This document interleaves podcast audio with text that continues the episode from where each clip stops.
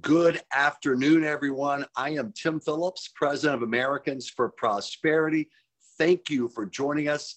Uh, we have a very important conversation on some crucial issues. One of the biggest is this Biden administration $1.9 trillion spending boondoggle that they're pushing uh, out of Washington, D.C., that we're opposing with everything we've got at Americans for Prosperity.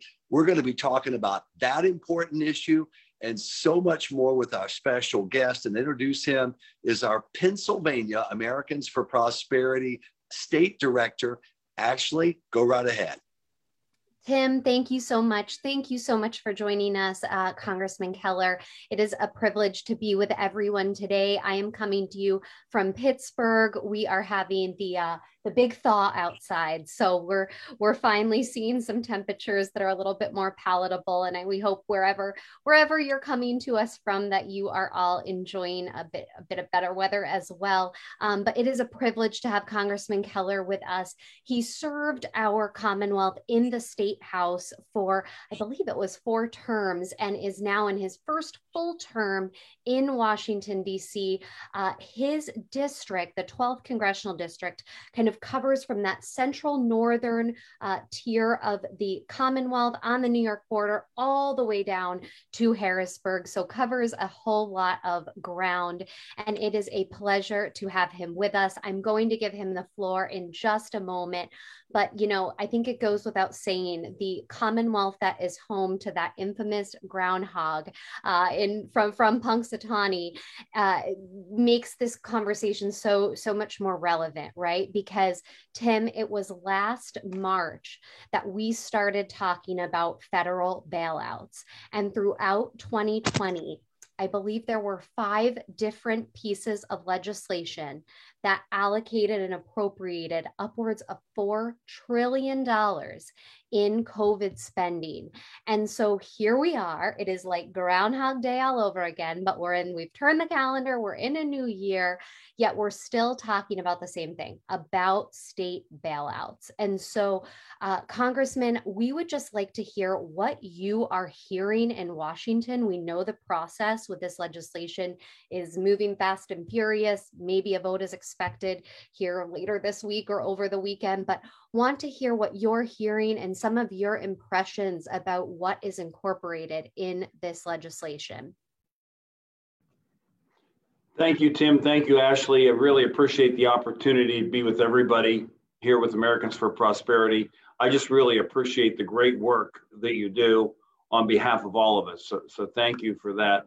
Um, and, and, it is important to talk about what's happening in, in Washington in Congress uh, regarding the latest uh, discussion on stimulus.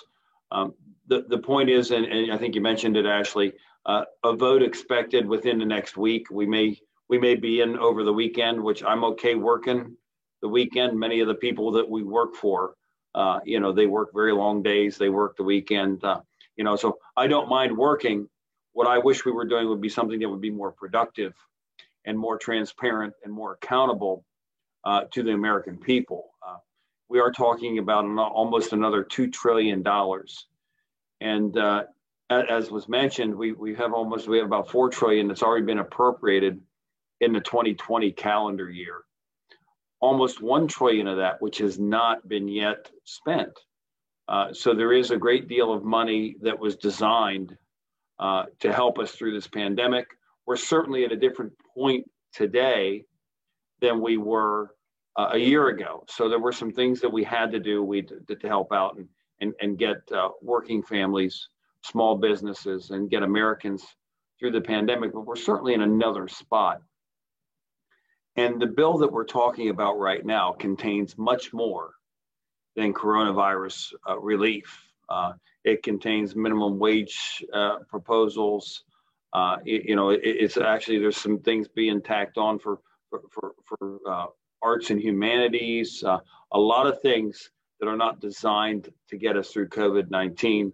Uh, and quite frankly, we should be looking at the money that is already available and what we're doing uh, to see that that's been spent appropriately and not used, quite frankly, like uh, like Governor Wolf did, um, you know, uh, just in Lebanon County, last year because they they wouldn't uh, um, or, or, had a different idea on how they should govern the county that they're that, that uh, the people they represent than what the governor was. So he he used that money as a political weapon. So uh, there's a lot of things happening. In fact, we had the committee markup, which is in in, in Washington D.C. is that's our process for um, amending legislation as it comes through the committee. And it was important because I, I sit on two committees. Um, one is education and labor. Uh, and this year I've been named the ranking member of the subcommittee on workforce protections for that committee. But the other committee I also sit on is, is oversight and reform. And if we're really concerned about the money being deployed appropriately, the oversight committee should be taking a look at what's happening and what we need to do to make the to make this happen. And, and, the one amendment I had in that committee, uh, there's 350 billion dollars in this bill for state and local governments. And our point with this is we should not be bailing out uh, poorly run states uh, decisions that have nothing to do with COVID.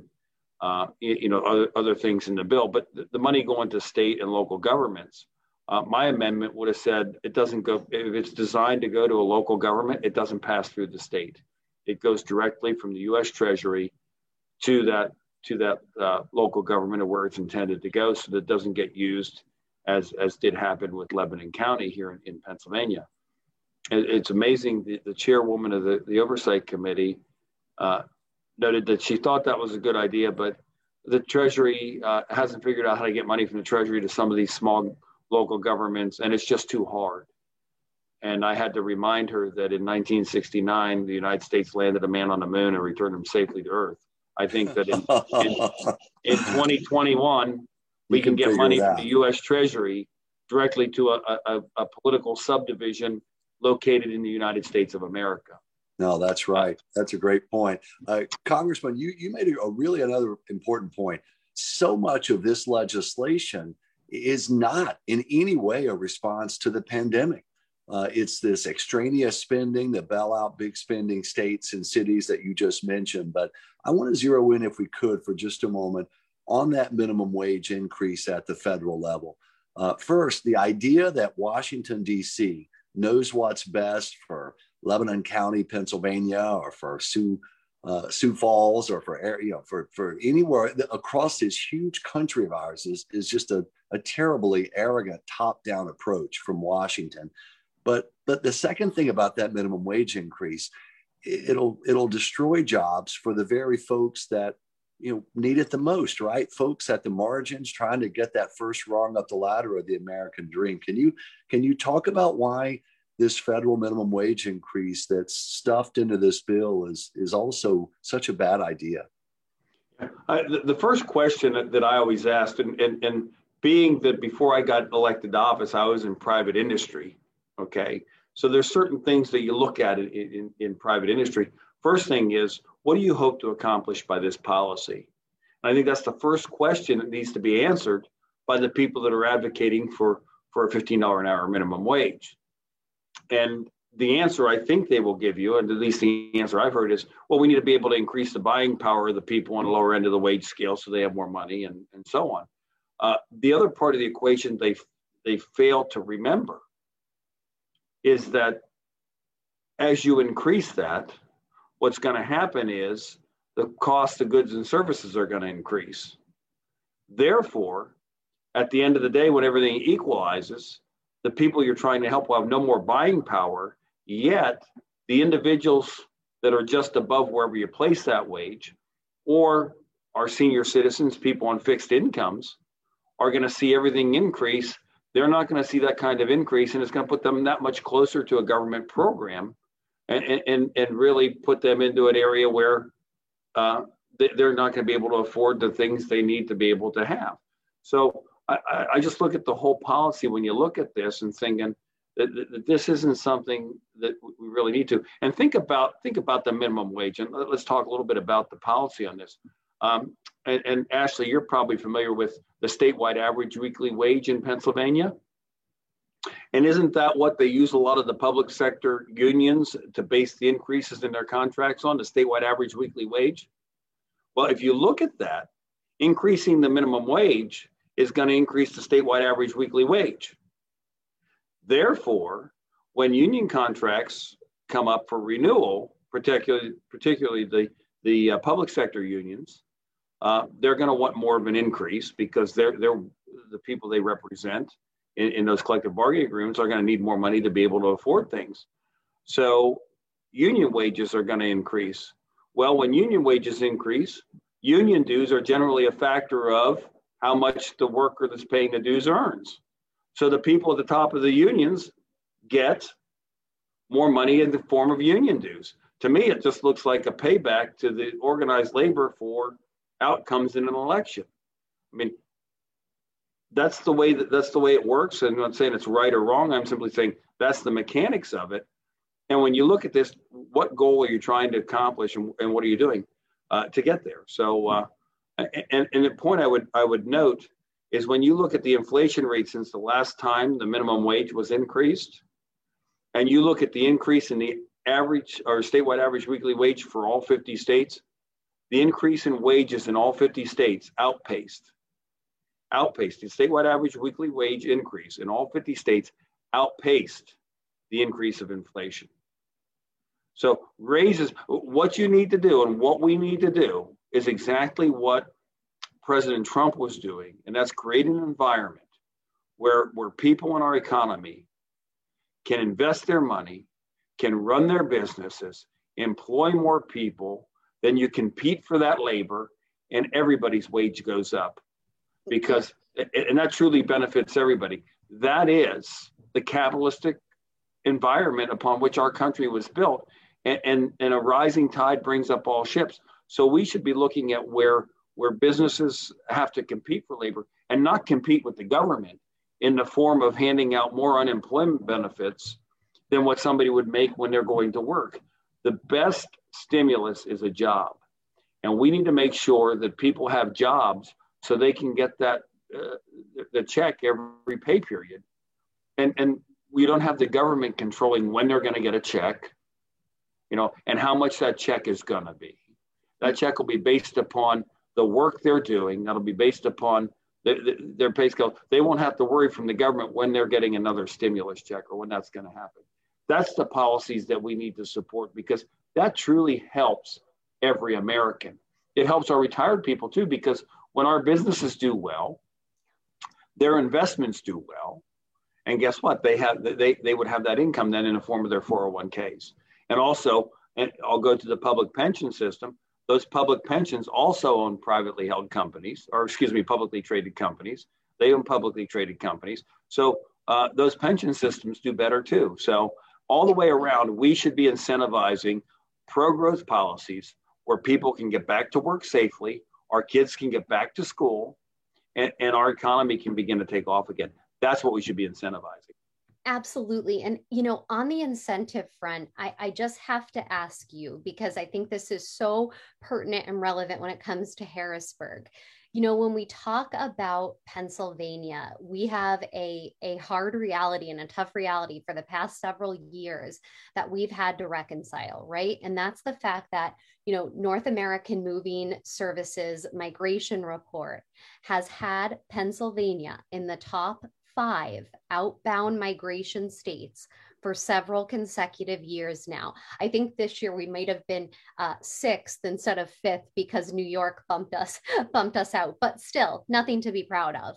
You know that that reality that we're losing that we're losing population coupled with the fact that spending in this commonwealth has tripled in the last 50 years is really troubling to a lot of folks who have had to saddle up at the kitchen table and rework their budgets and their spending this past year due to you know unemployment or underemployment or you know circumstances from covid um, you know and and so i think what what my question to you is is what kind of message is being sent to the General Assembly in Harrisburg, which you are part of, right? If we simply incentivize doing nothing on the front of reforms like for example taxpayer protection act. That's a, that's an example of a reform that would finally provide guardrails for harrisburg spending.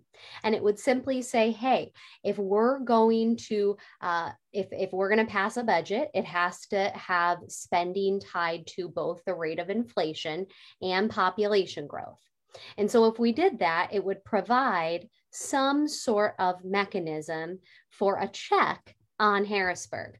But if we if we simply continue to just you know give DC dollars to our state capitals, when are things like Taxpayer Protection Act ever going to be um, to be considered and to be debated and to finally get on our ballot for for folks uh, you know to, to have a say on on constitutional amendments like this uh, you bring up, up a good point ashley and, and money coming from washington d.c is not free money simply because it comes out of washington. Sooner or later the money has to we're going to have to look at how we repay the repay these dollars. And uh, certainly going to, to, to states and bailing them out for things that are that are pre-COVID with this with this relief bill, and you're looking at things that are pre-COVID, certainly doesn't get us anywhere close to what, what you're talking about with the Taxpayer Protection Act at the state level.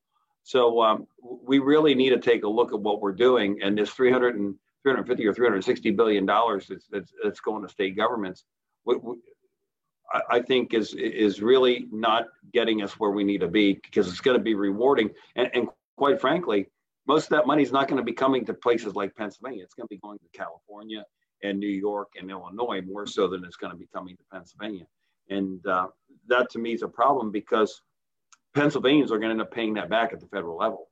We're going to be the ones that are going to end up paying, working, not a, not necessarily uh, me, uh, some, but my kids, my grandkids. And here's a point I make: uh, Joe Biden is is uh, is 78 years old, and Speaker Pelosi is is 80.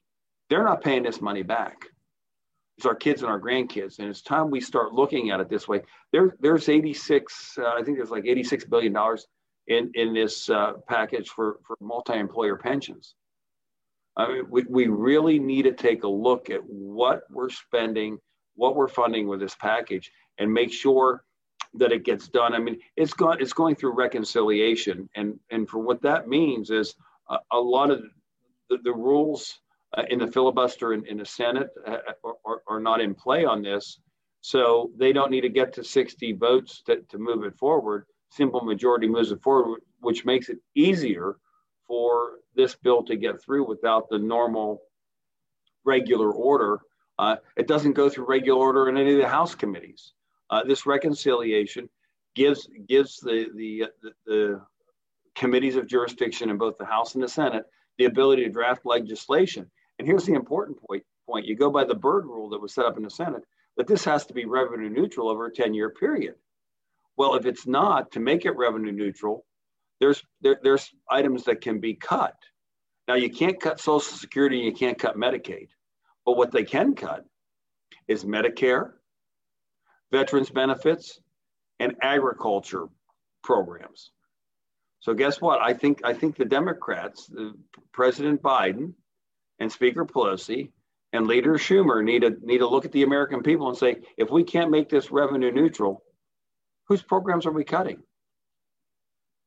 I mean, the Republicans yeah, often, no, that's often get criticized for sale, oh, wanting to, wanting to cut this or that and throw, you know, and, and, and, and cut things to seniors. Well, what, how exactly does Joe Biden plan to pay for this and make it revenue neutral? Is it with agriculture programs? Is it with veterans programs? Is it with, is it with uh, Medicare? Yeah, no, those are, we're breaking up just a bit there, Congressman Keller, but uh, we, I can tell you, this vote is coming up fast on this $1.9 trillion Biden Pelosi uh, bailout bill. We would urge you, if you haven't contacted your member of the House uh, and your two United States senators, to please do so. You can click the link, the I volunteer link here on Facebook to do it, uh, or you can go to our website if that's easier for you, americansforprosperity.org uh, but make your voice heard. Even if you know how your member is going to vote, it's still good for them to hear from you, to hear from folks back home about your concern about this big spending, about how it's not going to be effective and actually helping with this pandemic recovery. And in fact, it'll hurt our nation. So uh, make your voice heard in these next few days before the vote, uh, and, and it can make a, a significant difference. Uh, Congressman, one, one question uh, before we go uh, that's unrelated to this legislation we've been discussing, but it's also so important. And that is a piece of legislation called the PRO Act, which a lot of folks are looking at and they're deeply concerned about what it will do. It'll, it'll have Washington, D.C. dramatically encroaching uh, into the rights of employees across the country. And uh, certainly it can harm some of the efforts in, in, uh, in, uh, to, to protect folks when it comes to deciding whether or not to join a union. Can you give us a sense of what is in that PRO Act for a moment and, and why it's a, a bad idea? Well, as with many things, uh, when when they sort of label a bill and they call it the PRO Act, I mean, it's sort of sort of designed to sound nice and, and, and like it's going to do great things. Protect it's called it stands for protecting the right to organize, and uh, there's already many rights and protections that individuals have to, to either join a union if they so choose or organize a union. And, and what it does, it takes away the, the, uh, the First Amendment rights of people that don't want to join a union. I mean, we have a First Amendment, right of, uh, of being able to assemble and, and who we want to associate with. And, and this would make it very difficult uh, if you didn't want to belong to a, a collective bargaining agency to not belong to a union, to not belong to that union. And it would certainly give those union organizers a huge benefit and leg up in forcing people to join into a union, um, even if they didn't want to. And I know we we had a couple years ago we had the Janus decision where it said you didn't have to pay the fair share fees anymore. And uh, my wife, having having worked uh, where there was a union and she was a member of the union, I guess she didn't have to, but she would have had to pay her what they call her her fair share. Uh, but she pay, she paid the dues. And when that Janus decision came out, she was approached several times at where at her at her work area, not not just at the time clock at her work area, by the union leaders trying to force her to sign a letter saying saying she she she thought that that was wrong. The point is, people should not be pressured into to, to joining or not joining a union. That should be a choice of the individual. This PRO Act certainly gives a leg up on, on unions to be able to organize businesses, to force people to join a union, uh, even if they choose not to. And to me, it's a it's, it's a personal liberty kind of thing. And I know a lot of times the think it's thing gets used that well, the union, uh, you know, if they get a wage increase, it increases for everybody. Well, here's the point the Chamber of Commerce also represents businesses, they don't force people to join.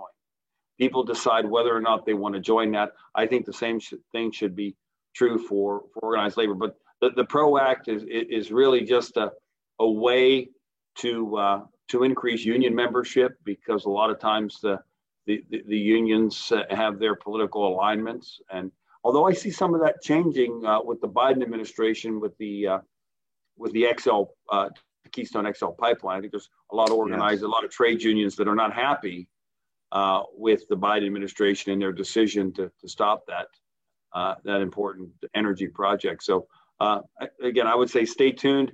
One of the things I look at is is is the liberty of the individual. Uh, and whether or not you want to associate with a certain group, uh, you know, union membership should not be a condition of employment. Uh, and particularly, I'll say this: particularly when you're talking about public sector jobs where you're employed by the government.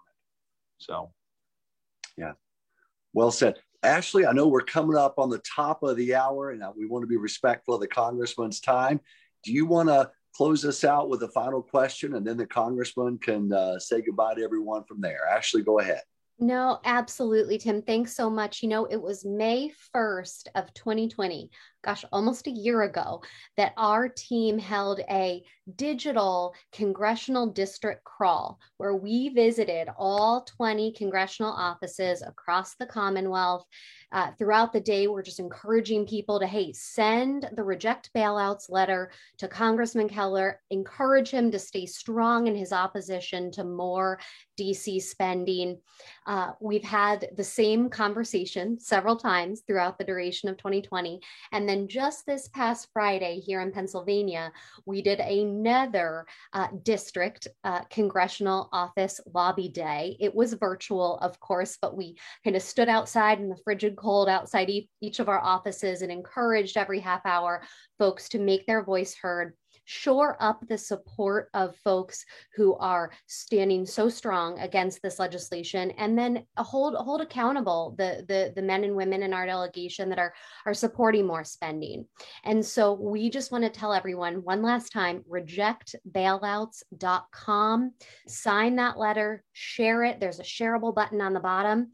And additionally as you are uh, as you are on your social media channels utilize our hashtag reject so that we can keep the buzz going. This week, this legislation is going to kind of make its way through the budget committee and then the rules committee, and it'll be reported out and go to the full House floor. And so, Congressman, I want to give you the last word on just if there's any any one thing folks can maybe urge members who are on the fence about this and on about this vote, you know, anything they should say or or ask of their member. But I just want to thank you for your ardent opposition ardent opposition to this legislation. You know, we are never going to incentivize Harrisburg, for example, to allocate more for our rainy day fund or pass substantive, meaningful reforms like the Taxpayer Protection Act if they can just turn to Washington and expect some of those dollars to flow uh, to flow across to, to Harrisburg. And so thank you for realigning some of those incentives by not continuing to dole out dollars uh, to states that really haven't haven't haven't earned that and, and don't need it, but need to make some of the hard decisions so many of our activists have had to over the past year. So we just thank you. I'm going to give you the last word, but um, everyone, thanks for watching rejectbailouts.com. We look forward to seeing a whole big influx of, of signatures after after this Facebook ends. Congressman, floor is yours. Thank you, Ashley, and, and thank you, Tim, and everybody joining uh, the meeting today. Uh, the thing I'm reminded of when I when I look at how things have, have progressed uh, the past year and, and several years before that is a saying, I think it goes all the way back to probably, I think it's Thomas Jefferson, but a government that's big enough to give you everything you need is also big enough to take everything you have. And uh, while sometimes it's appropriate uh, and to, for the government to do things, there's certain things for which government's responsible. There's things for, for which government is not. Um, but at the end of the day, uh, we need to take a look at this bill and we need to take things if anything needs to happen, we should take a look at the money that's already been appropriated, make sure it's been spent the way it was designed to be spent. There's still a trillion dollars of the money that was was appropriated last year. Before we spend one dime more, we should be asking for the accountability of that that money because it is not the money of the people in Washington. And you know, people can't say, well, well, you, gee, thank you for for doing this. It's the American people that are that are doing this. It's the American people that will fund these bailouts. It's, it's not anybody in Washington D.C. that's funding it. So I, I, would just I would just say, hey, look, you know, re- remind the people that are elected to serve you, and that's what I am elected to serve the people of PA 12. Remind them that it's not them that are bailing anything out; it's the American people that are bailing bailing out the, the, different things. Help, and, and sometimes that's helping your neighbor but then let's have that discussion about helping your neighbor and not doing all these other things that are unrelated to helping your neighbor. So I guess that would be that my word. It, it, it is it is the, the people's money. It's the people's government, and I think that the the, the people that are elected to serve, uh, not everybody, but there's a certain amount of them that need to be reminded of of who works for whom. Well said, Con- Congressman Keller, Ashley. I'm Tim Phillips. Thank you guys for joining us today. Uh, we'll talk to you soon. Goodbye, everyone. Thank you. Appreciate it.